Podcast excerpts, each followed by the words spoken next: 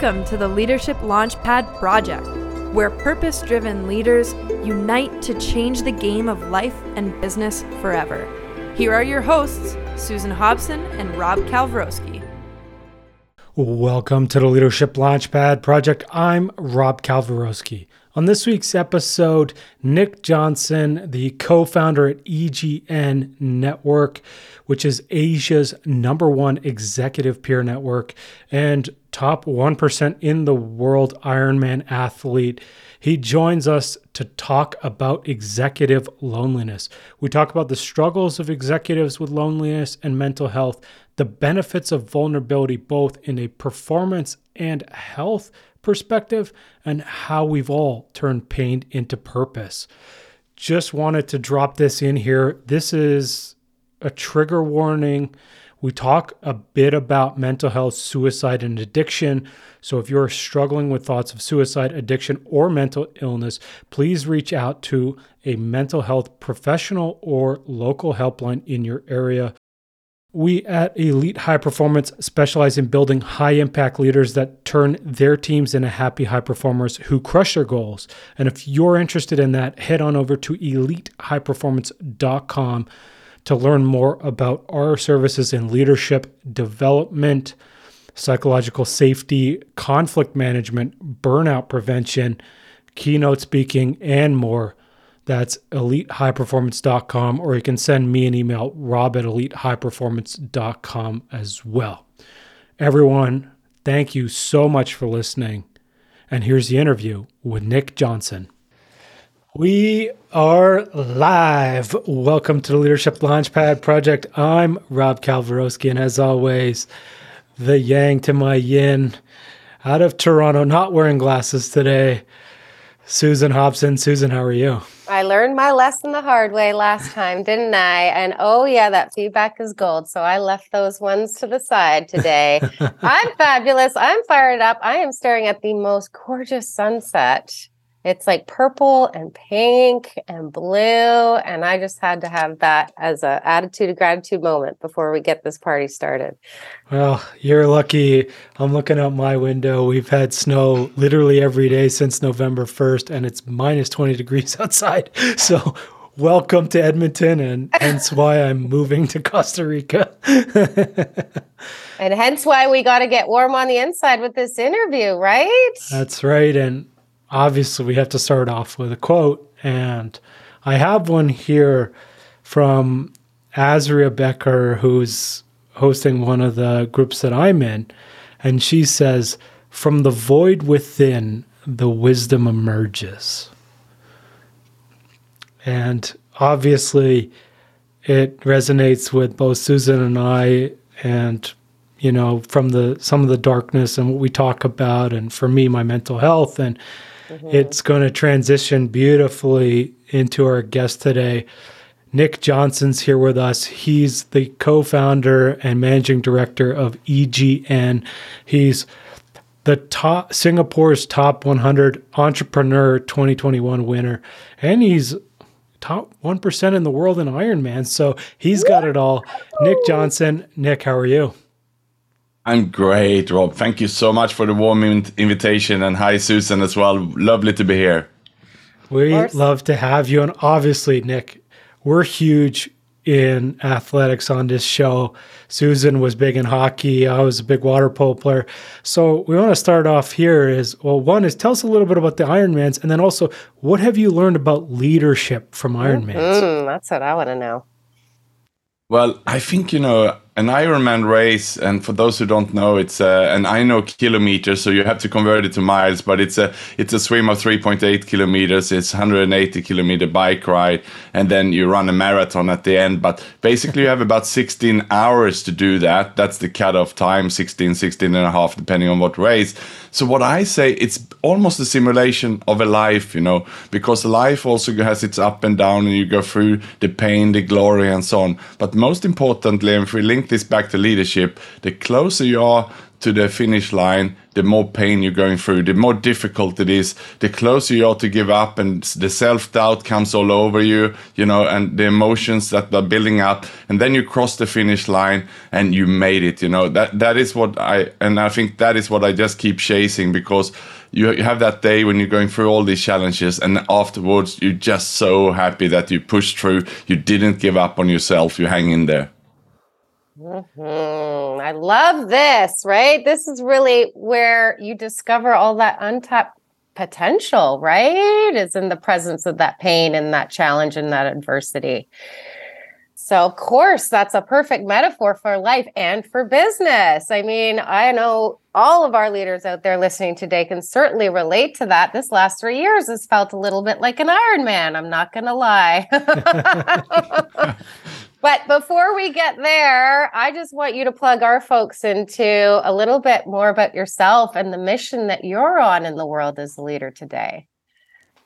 Right. So basically, I was born in Sweden, but I left 98 for Australia, which was as far away as I could from home. I studied there, played some golf over there, but then I realized I was too far away from home. So I looked at a map and had, uh, so where, where can I go, which is halfway? And I ended up in Southeast Asia. And there I've been since 2004. And I worked in leadership roles, uh, mainly in Thailand, Indonesia, Vietnam, and the last five years in Singapore. So I worked my way up, basically starting from an account executive up to managing director, leading quite big, working for big international firms and so on, with uh, running big teams in these markets. Uh, so that's my career journey. These days, my life is quite different. Uh, I'm an entrepreneur uh, for a couple of years where I'm running confidential peer groups for senior executives here in Singapore. Ooh, what does that mean? Confidential peer groups for senior executives. For all, all of those people out there listening, including Mr. Winston, he wants to know. What does that exactly mean? Well, what I learned, uh, Susan, from my career was that it can be quite lonely at the top, as they say. And if I'm looking back at my own career, you know, I, I wish that I was a bit more vulnerable as a leader. I wish I had a safe place outside my workplace where I could discuss my challenges. Instead, I went home with the pressures. I kept them inside me. I felt, well, I'm the boss, so I should be able to handle this. This is normal. This is leadership. Uh, but these days I know differently, and that's from running these peer groups. So what we do then is that we create groups with about 30, 35 executives uh, who meet in a confidential space without competitors. They sign a non-disclosure agreement. We have a moderator in these sessions, and they are four hours, which means we're allowed to go deep. Okay. Everyone bring in the challenges they're facing in the work, and we facilitate it to help them solve the problems they're going through. And what are some of the biggest challenges that you see in those confidential spaces? And obviously, we don't need to reveal the names of any of the people that are challenged with these things, but I'm just curious what have you calibrated or some of those biggest themes that leaders struggle with? Well, I have a pretty good insight because I, I joined plenty of them. We have more than 120 of them in Singapore this year. Wow. So I'm uh, almost daily in these sessions and I listen what so I really know what's going on out there. And of yeah. course uh, uh, at this moment, the biggest challenge the leaders have is with recruitment and uh, staff retention and talent, but also how to connect with the younger generation, how to understand them, and how to communicate. Uh, but otherwise, it's also a lot about uh, managing upwards, you know, putting parameters around yourself, managing your life and your boss. These are all the issues that, you know, they are facing and that compounds and create huge pressures if you are not sure how to manage this. Sorry, I had Amen. to go on mute a little bit there. um, but Nick, you talked a little bit about wanting to be more vulnerable when you're a leader. Mm-hmm. Why? Well, mm-hmm. I also, if I'm looking back at my career, I wasn't enough, um, should I say, transparent or vulnerable. I was trying to perhaps hide some of the things I had. And that was something that we were told, you know, I, am an expat as well, which means that I'm a foreigner working in these different countries, being the leader. And in one company I was working, we were leading hospitals and medical clinics all over Indonesia. There was over 1,000 local staff, and a few of us were foreigners. So of course they're looking at you when you're showing up. If you're driving a car, they're coming with a bus, and you know you have you have those differences already there from the beginning. So you're trying to keep a little bit of a distance, and you are even encouraged to not expose yourself too much. And that is very difficult because these days I know that's what we need to do. We need to not not to show off uh, the entitlements we have, but we need to show. Uh, uh, that we're humans, that we also are not perfect. We need to show that we are, uh, you know, we make mistakes, and it's okay to make mistakes, and and really to create that safe, open culture. But everything I was told the whole time was to not go there, and that was why it was so painful to lead in that environment. Mm-hmm. That's the, the piece I want you to plug our people into is the why. Why is it so important for us to learn because I do believe coming off the heels of everything we've been taught all these years in leadership, right? In terms of what leadership is. Yeah. So why is that so important for us to learn how to show up in vulnerable ways as as a leader? Well, if we don't show up in a vulnerable way, our team won't show up in a vulnerable way. And that means that we will have what you guys are talking about. Also, I've seen your videos about the toxic working environment and the culture. This yeah. is what will happen. And it starts with the leader. If the leader comes in and don't share and don't show that they are humans, the team will show up the same. And mm-hmm. that's, uh, you know, what I've seen is happening. And, and then uh, you're just going to have a very cold culture and uh, it, it's not a pleasant place to be. And that's the culture that i worked in most of my years. And that's why i'm now an advocate for not having that kind of working culture. And this totally connects to the loneliness at the top that you referenced at the top of this interview right? This totally totally connects to why we have such an attrition problem right now in the talent space and why it's so hard for people to keep their top talent, right? Is because we're still coming home to this fact that we need to be hmm. humans as leaders. But that's also something that impacts, like you were saying, with the loneliness piece, right? Like there's no sustainability to that because that's going to impact everybody's mental health right like if you you don't have that yes. safe space where people are feel that they can come and actually be real with one another Yes, absolutely, Susan, and and that's what I wanted to look into then. So when I I basically converted my career from being a top executive into the running these confidential peer groups. And the first year, then in 2016, 17, when I joined these meetings, I was listening for the leaders, and I could also feel that, oh my God, it's not only me who felt so lonely. It's not only me who, had these feelings as a leader. This is common. And I realized, you know, that this was what was on everyone's mind. So in 2019, I actually did a survey where I surveyed the executives inside the network to ask them about, you know, their loneliness, their mental health state, and so on. And the findings uh, was basically that it spoke to, for themselves. 30% of them felt isolated in the workplace. And here are the decision makers. So imagine the culture of these companies if right. 30% of the executives are feeling isolated in their own company they are leading. I can't imagine it's it's it's a pretty wake, right? Like in terms of the impact that that leader is having from that space and place of isolation. That obviously is going to impact the mental health of the people, right? Yes, absolutely, Susan. So, so that is, you know, uh, was the first question then in the survey, and then uh, the follow up question was, okay, so if you're not feeling well, uh, is this something that you talk about uh, in your company with anyone? It can be your boss, your HR, or what about your teams? Uh, and actually, 84% are not talking to anyone in the company about it. So that means they're keeping it to themselves. Mm-hmm. What do you see buried in that stat?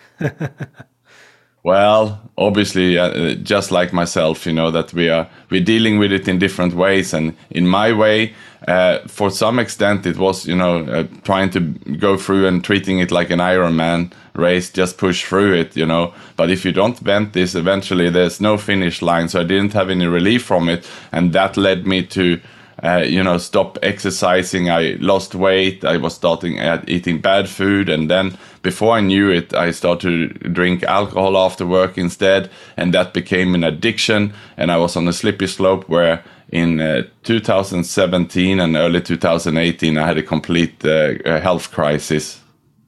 And how did you turn it around? Well, I had to hit uh, rock bottom before I could turn around. Actually, it went so far that in April 2018, I couldn't see any way out of it. Uh, I started to write my will. I wrote my testament. I sent all my bank details and all my information to my ex-wife because during this I also went through divorce. I sent it to my parents. I sent it to my son.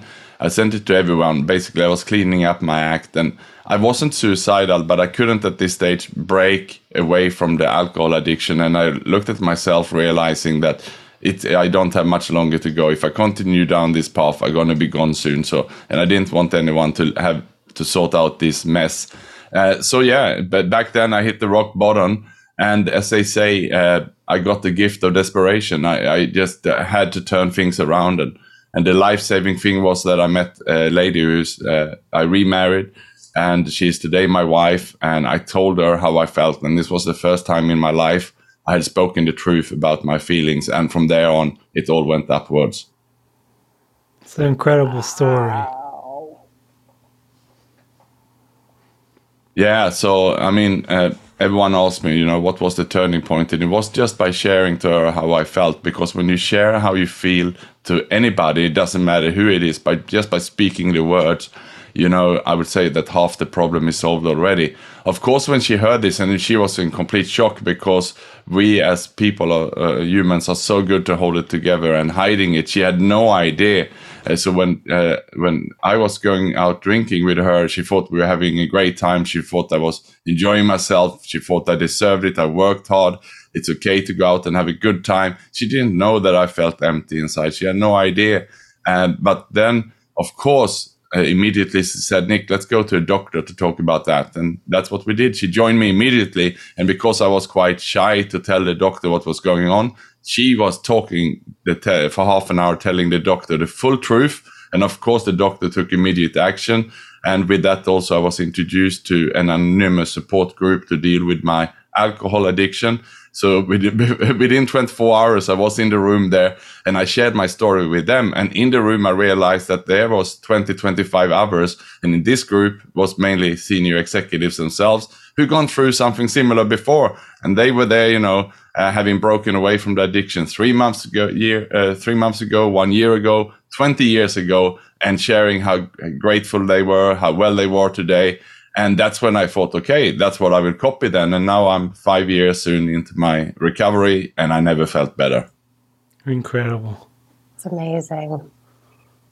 And you it's took- yeah, it's wild, right? And um, I've suffered with mental illness for a long time. 2011, um, a suicide attempt in 2013, and I met Susan in 2019, and she might have been the first person that I felt actually saw me. And I talk about it now and I say that the rock bottom, it wasn't that movement for me that was like, oh, movie, you know, Rocky Rising and all that stuff. But it took the slog to find the support system to put all that in place. And that was really, and Susan seen it. It took me probably about two years since I met her to find the right therapist, the right medication, the right, all the pieces. And it is a journey in itself. But just like you, Nick, I feel the best I've ever felt. And I think that you're totally right is having the power of support from people around you that you can be open about is is incredibly healing. Yeah. Well, thanks for sharing that, Rob. And indeed, it is the people we're surrounded by. And I often talk about we need two form of network. We need a personal network and we need a professional network because we need a personal network to talk about the issues we're facing perhaps outside of work. We need to have some close friends who we can be vulnerable with. But when it comes to professional network, uh, and that is what I'm working with now, is that you need to have that safe space with other people who have similar jobs who can understand you. So if you are an, a senior executive in a HR company, then you probably need to have your professional network in with the HR executives. Uh, the issue is that many have a social network with other HR executives. they might go to the conferences, they go to the exhibitions, they are drinking wine together, they're having a jolly time together. They're only sharing the good moments, but are they getting vulnerable? No. That is the major issue with, I would say, networking and all of these uh, uh, organizations. So you need to really also have a professional body there. And, and if you're an entrepreneur and a business owner, then you need to have a, I would say, a confidential space where you can discuss the pressures, the cash flow issues you're going through, uh, because there's a lot of pressure there, how to manage the boards, reading, uh, getting funding if you need uh, for your cash flow and so on, and discuss that then with 20 other founders and working together. That is where you get the relief, and that is where the pressure comes off your shoulders. And then how do you take that relief of pressure and then start to open up space in your working world in the context of your organization or the teams that you're leading so that you can actually then start to feel less isolated there? Well, I think if you practice it as a leader first in a confidential space outside your workplace, and, and it doesn't have to be the kind of peer groups we run, it can be a mastermind group. These are quite popular. They set up a, your own mastermind group with a couple of others who are in your kind of space, and you run that together and you practice in there to discuss and become vulnerable. Then you can, of course, take this across to your team. And I run uh, these kind of uh, uh, peer groups internally in my organization. With my sales team, we have our own peer group, and we will meet uh, in person in December for four hours. We run, meet uh, every other month, two hours on Zoom together. but sometimes it's important also to meet together, and we take turns then. so in this four-hour session, there's typically one of the sales leaders who will go up and present, you know, uh, uh, some major challenge this person have. Uh, it can be in the discovery call with potential clients. It can be in the closing. It can be any part of the sales process that this person feels this is where I'm having some issues. So they need to stand up there and present this, and then all of us will help them work on this and and challenge it and support him. So hopefully he will leave this session knowing that and having this feeling that okay, that was a bit painful. I was vulnerable. I shared what I'm having issues with, but everyone took it in the right way and helped me solve it. And that is, you know, if you then move on from this session, uh, then you can imagine the team environment after that. They will be open to each other and willing to help each other instead of judging and blaming. I love that. And Nick, I'm just curious. Um, do you see in your groups like do you see mostly men or women or who mm-hmm. you, who's coming to the table with you mm-hmm. so uh, we are constantly striving for uh, having diversity. In fact, even on my bookshelf behind me here is a book uh, which I wrote with the Swedish Chamber of Commerce on diversity and inclusion. So I'm, I'm, i would love us to have 50% women and 50% uh, uh, men in the peer groups, but it's about 27% of our members are uh, women now. We're constantly working on getting more. It's also a little bit harder to get uh, women to show up. I think they are uh, more loyal to to the duties and showing up at work and being there for the boss and everyone around us. We men tend to be perhaps a little bit more. Uh, uh, uh, should I say, empowering our decisions to just go out and get it done. Uh, maybe that's at least what I see in general. But yeah, we're really trying to have both genders as much as possible in the meetings.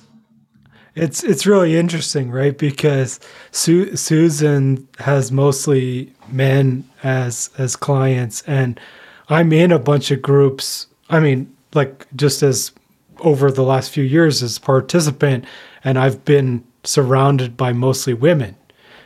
So it's like I what I'm seeing is like the women are more in touch with the emotional intelligence and the, and are getting into these locker rooms to learn that skill where men are not. But then men are, you're right, is men are taking the action to hire coaches to just perform better. And so it's just a really interesting, yeah, it's an interesting dichotomy. Yeah, you got it there, Rob. And I think the way to get the men is, yeah, if you're vulnerable, you're going to perform better. Then yeah, yeah. you'll be attractive. Yeah. uh, trust me, we've been trying to make that case for some time. And that's definitely a case I lay down with the men that are in my queue 100%. One of the things that I've noticed in my queue, speaking of which, is because of all that we've seen shaken up, right, and dislodged from the foundations of our leadership strategies over the last three years of the pandemic. Um, because I think for sure a big byproduct of that has been a reality check in terms of the impact these 1.0 led cultures have, toxic work cultures have on people's mental health um, we're starting to see there's this new challenge arising in almost every leader's queue, right? In terms of trying to ascertain what level of involvement or even responsibility they have where they see their people struggling from a mental health perspective. So, what are your thoughts on that, right? Because I think like this is relatively new space that's really opened up, and this is becoming a requisite aspect of of a leader's responsibility, right? Is understanding how much they need to actually lean in, especially if somebody's right isolating and trying to cope in that way that's very driven by self-preservation. So what are your thoughts on that in terms of what is how does a leader navigate that in terms of understanding like how much involvement or engagement or intervention to have when they see uh, their people struggling on the mental health front? Yeah, that's a great question, Susan. And I also included a similar question in my survey in 2019, where I then asked the leaders, you know, so if you're not feeling well and you're not talking about it in your company, will you seek professional help for it? And 75% said no. not a surprise, but it's quite scary, right? So that means that they're walking around not feeling well and they're not seeking professional help with it. So we can imagine, and I would imagine uh, that uh, also the teams are not seeking professional help due to the stigma, uh, you know, associated with this. So you have all these people walking around, not feeling great, not asking for professional help for it. So the only thing you can do and you must do as a leader then is at least be open about it. And we come back to this being vulnerable, talking about yourself when you're not feeling well, share it with the team uh, because then uh, they will also feel okay to open up to you when they're not feeling okay and then we're having this open environment and uh, if I may, I can share a, a, a, little story which is true from one of the women I interviewed for my book uh, about her story. Oh, so, yeah, so what I did, uh, Susan, after the survey, I interviewed some of the executives who are in the book, and most of them are anonymous um, for obvious reasons. So here is one senior executive, a woman who's a managing director for a big international bank.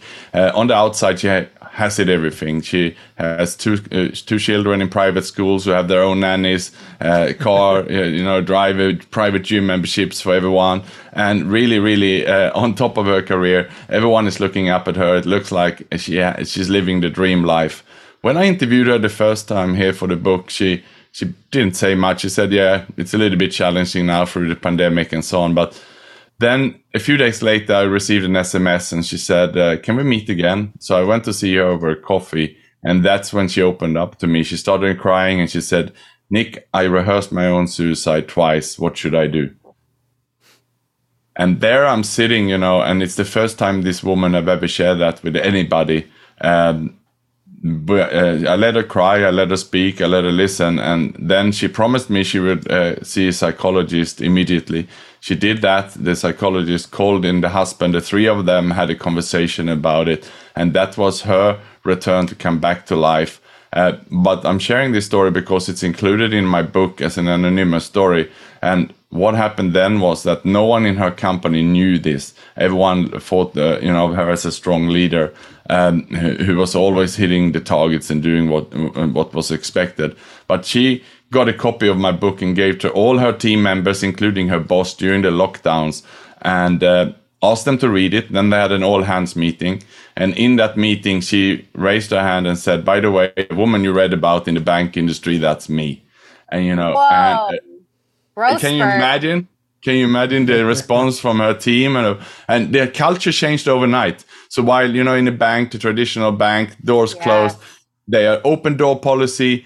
Uh, you had staff immediately sharing. Oh, by the way, when I said I had a cold two weeks ago, you know, I was going through something difficult. The boss came into her and said, "Well, I went through something similar a few years ago. Now my wife have this issue." So you know, it all changed just by that uh, and this is what we're talking about today. Uh, it's about being vulnerable. No matter if it is something as serious as this woman who gone through suicidal thoughts but the fact that she shared it changed everything.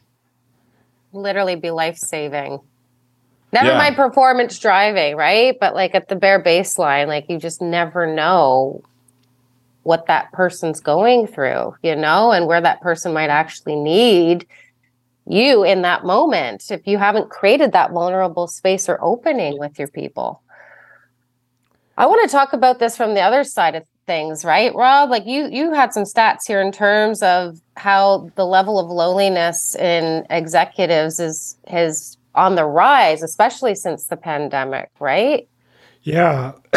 well, I wanted to share these stats. It was a UBC report or study that came out uh, I think it was last week, and UBC champions uh, mental health for men initiative called Heads Up Guys every November as part of November, and they put out a survey around with these statistics that are quite shocking, and basically, almost half of Canadian men meet the threshold for clinical depression, and one in three think about suicide or self harm weekly.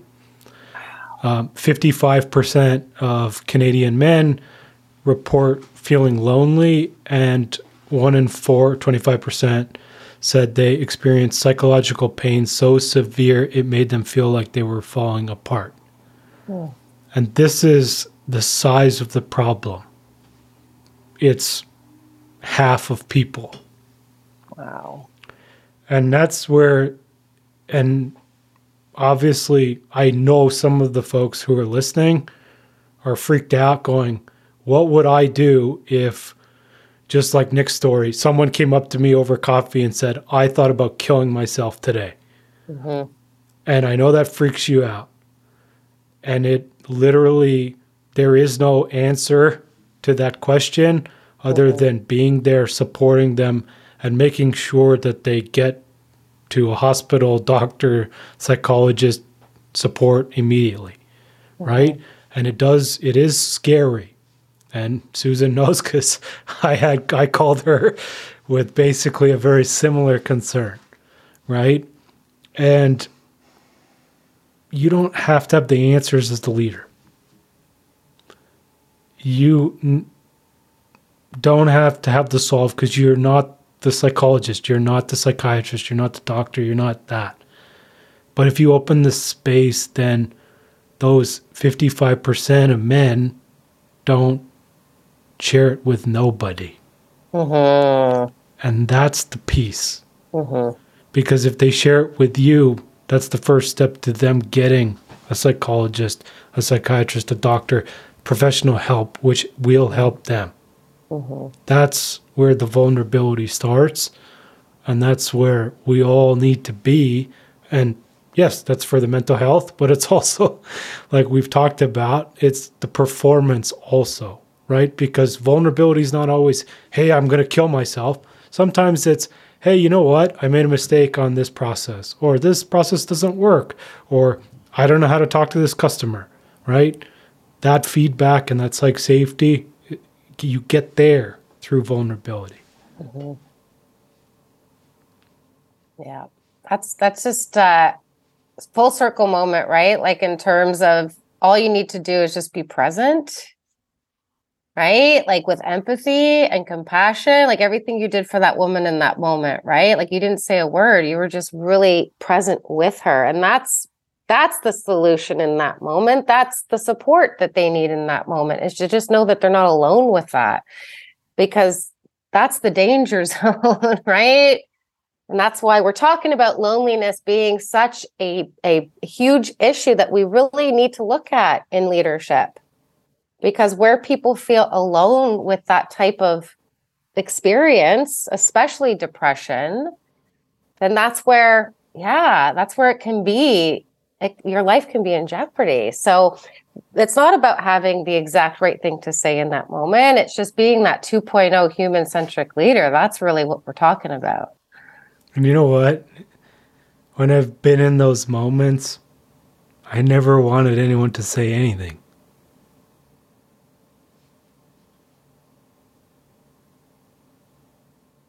Yeah, that's interesting, uh, Rob, that you say that, and and, and I can see that. Uh, but and but just having that connection, just being someone having a cup of coffee, or just to be able to speak it out, uh, mm. as uncomfortable as it is.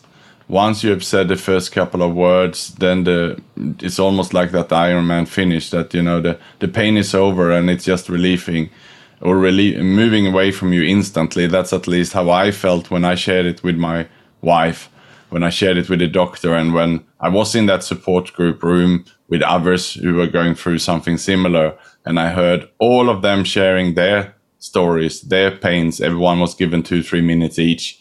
And when it came to me and I shared what I was going through, walking out of that meeting, it was, it was like walking on clouds. You know, you feel, you felt light again.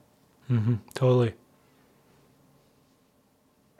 What are some tips that we could leave our leaders with today, just in regards to this space, right? Like in terms of whether or not they're resonating with this themselves, or they see somebody maybe on their leadership team that might be, you know, having some of the symptoms that we're describing in terms of the loneliness and the isolation. What are some tips that we can leave for our leaders today to really action on? Well, I think, uh, Rob, you shared some amazing statistics, scary statistics, and uh, I had similar. I shared in my survey, and I can just add on also that uh, in the major newspaper in 2021, it was similar findings. It showed that 76% of the respondents felt sad or depressed and 65% were feeling lonely. So that was during the pandemic. So let's face it and this is the, the first my first point here is let's all face it that we've gone through a very challenging time. We've been isolated we've been remotely we have been separated.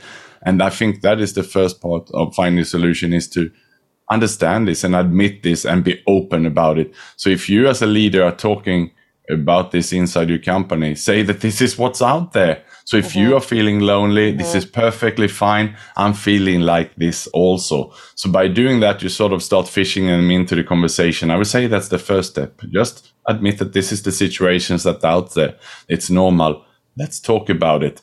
And by the way, here are some feelings that I've gone through uh, or during this time. And by the way, my daughter had this, my wife had this. You also show that you and your family is, is a bit vulnerable.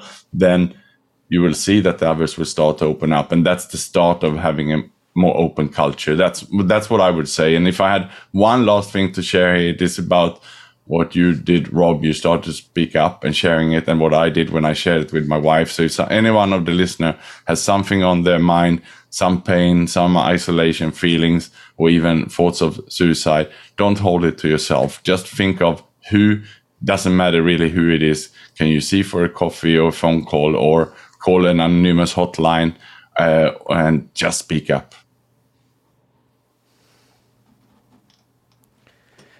Whew.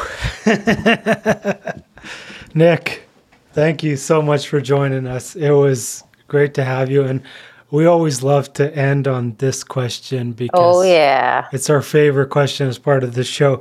What do you want your legacy to be?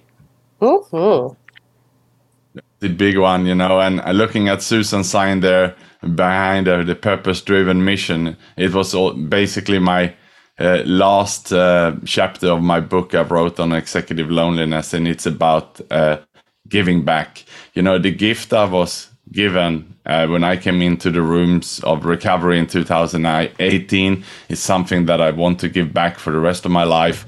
I'm a volunteer today for an anonymous organization for other people who fall into alcohol addiction. I'm also a, a volunteer and fundraiser for a suicide hotline here. So it's about giving back the gift that I was given to me. And that is what I want to be seen for. That is what I want to be known for. I'm trying to be up every morning to do some support for my local charities around. There's so many people who need help.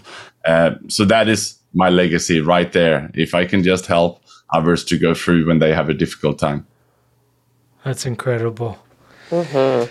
That's amazing, Nick. And we obviously we love both of those causes. And Nick, we, we want to give you a time here. Where can folks find more about you, follow you, and get your book? Mm-hmm. Well, I'm quite active on LinkedIn, so they can look me up there, Nick Jonsson, N I C K J O N S S O N. Uh, otherwise, on Amazon, they can find my book, Executive Loneliness. Uh, it's up there on Amazon as a bestseller. Uh, due to request also for many executives who don't have time to read today, uh, it's, on, it's an Audible with a professional narrator. So, yeah, that's the options. Thanks. Perfect. Yeah, we'll drop obviously we'll drop Nick's LinkedIn and the link to the book in the podcast notes. So you can check it out there. Uh, I was gonna say like Nick, you you're you got the professional microphone. You should have got on the narration. oh yeah, with the Shure mic. Yeah, absolutely. And for us, obviously, um, yeah, obviously hit subscribe to Leadership Launchpad Project on your favorite podcast platform. We're now available on Amazon Music as well as Apple, Spotify, Stitcher, YouTube, Google Podcasts, and more. And for all leadership development, mindset, high performance, coaching, psych safety, DEI feedback, and more, head on over to elitehighperformance.com. There, Susan, is there anything you want folks to take away from this conversation? I just love the through line between the three of us, right? Like turning that pain into purpose. And I just think, gosh, what an important message today. That's why we created locker rooms in the pandemic, Rob and I. We had that same intuitive call, right? Like people are going into the bunker, they're going into isolation. We still use isolation to torture some people in some parts of the planet still. so I mean, that was so, so, so evident to us that now really is the time more than ever for us to be curating these safe spaces so that people will really ensure that they never feel alone with whatever the adversity is that's showing up in their lane. Because as we're here to stand and use our voices towards today, like that adversity, especially when you have the safe space to work through it, is always just an opportunity for growth dressed up and disguised as adversity. So I love this interview. It totally, totally is in alignment with everything we're on a mission to do here with our locker rooms as we try to change the way this game of life and business is being played forever. Absolutely. I love it. And for me, I mean, first off, Nick, it's it was incredible to have you on. It was an incredible share that you did with us and and I have a quote here from Simon Sinek, and he says, Leaders are the ones who have the courage to go first, mm. to put themselves at personal risk, to open a path for others to follow. And that's what Nick's story, my story, Susan's story all is. Nobody has to start off telling your story on a stage or on a mic, but you can hear our stories and share your story with someone near you mm-hmm. and open the space for them to open back up to you. And then see how that feels. See how that changes you. And who knows, you may have eventually have an experience like I did when I was in Australia this summer and I told my story and a woman came up to me at the end and said, she attempted suicide three times because of the asshole bosses that she had. And that is the reason why I do what I do, and the reason why Nick and Susan do what they do as well. Everybody, thank you so much for joining us. I hope I hope this one wasn't too heavy for all of you. Uh, Nick, thank you so much for joining us. Thanks, Rob and Susan. Been great. Thank you, everybody. Nick. Thanks so much for listening, and we'll see you all next week. Bye, everyone.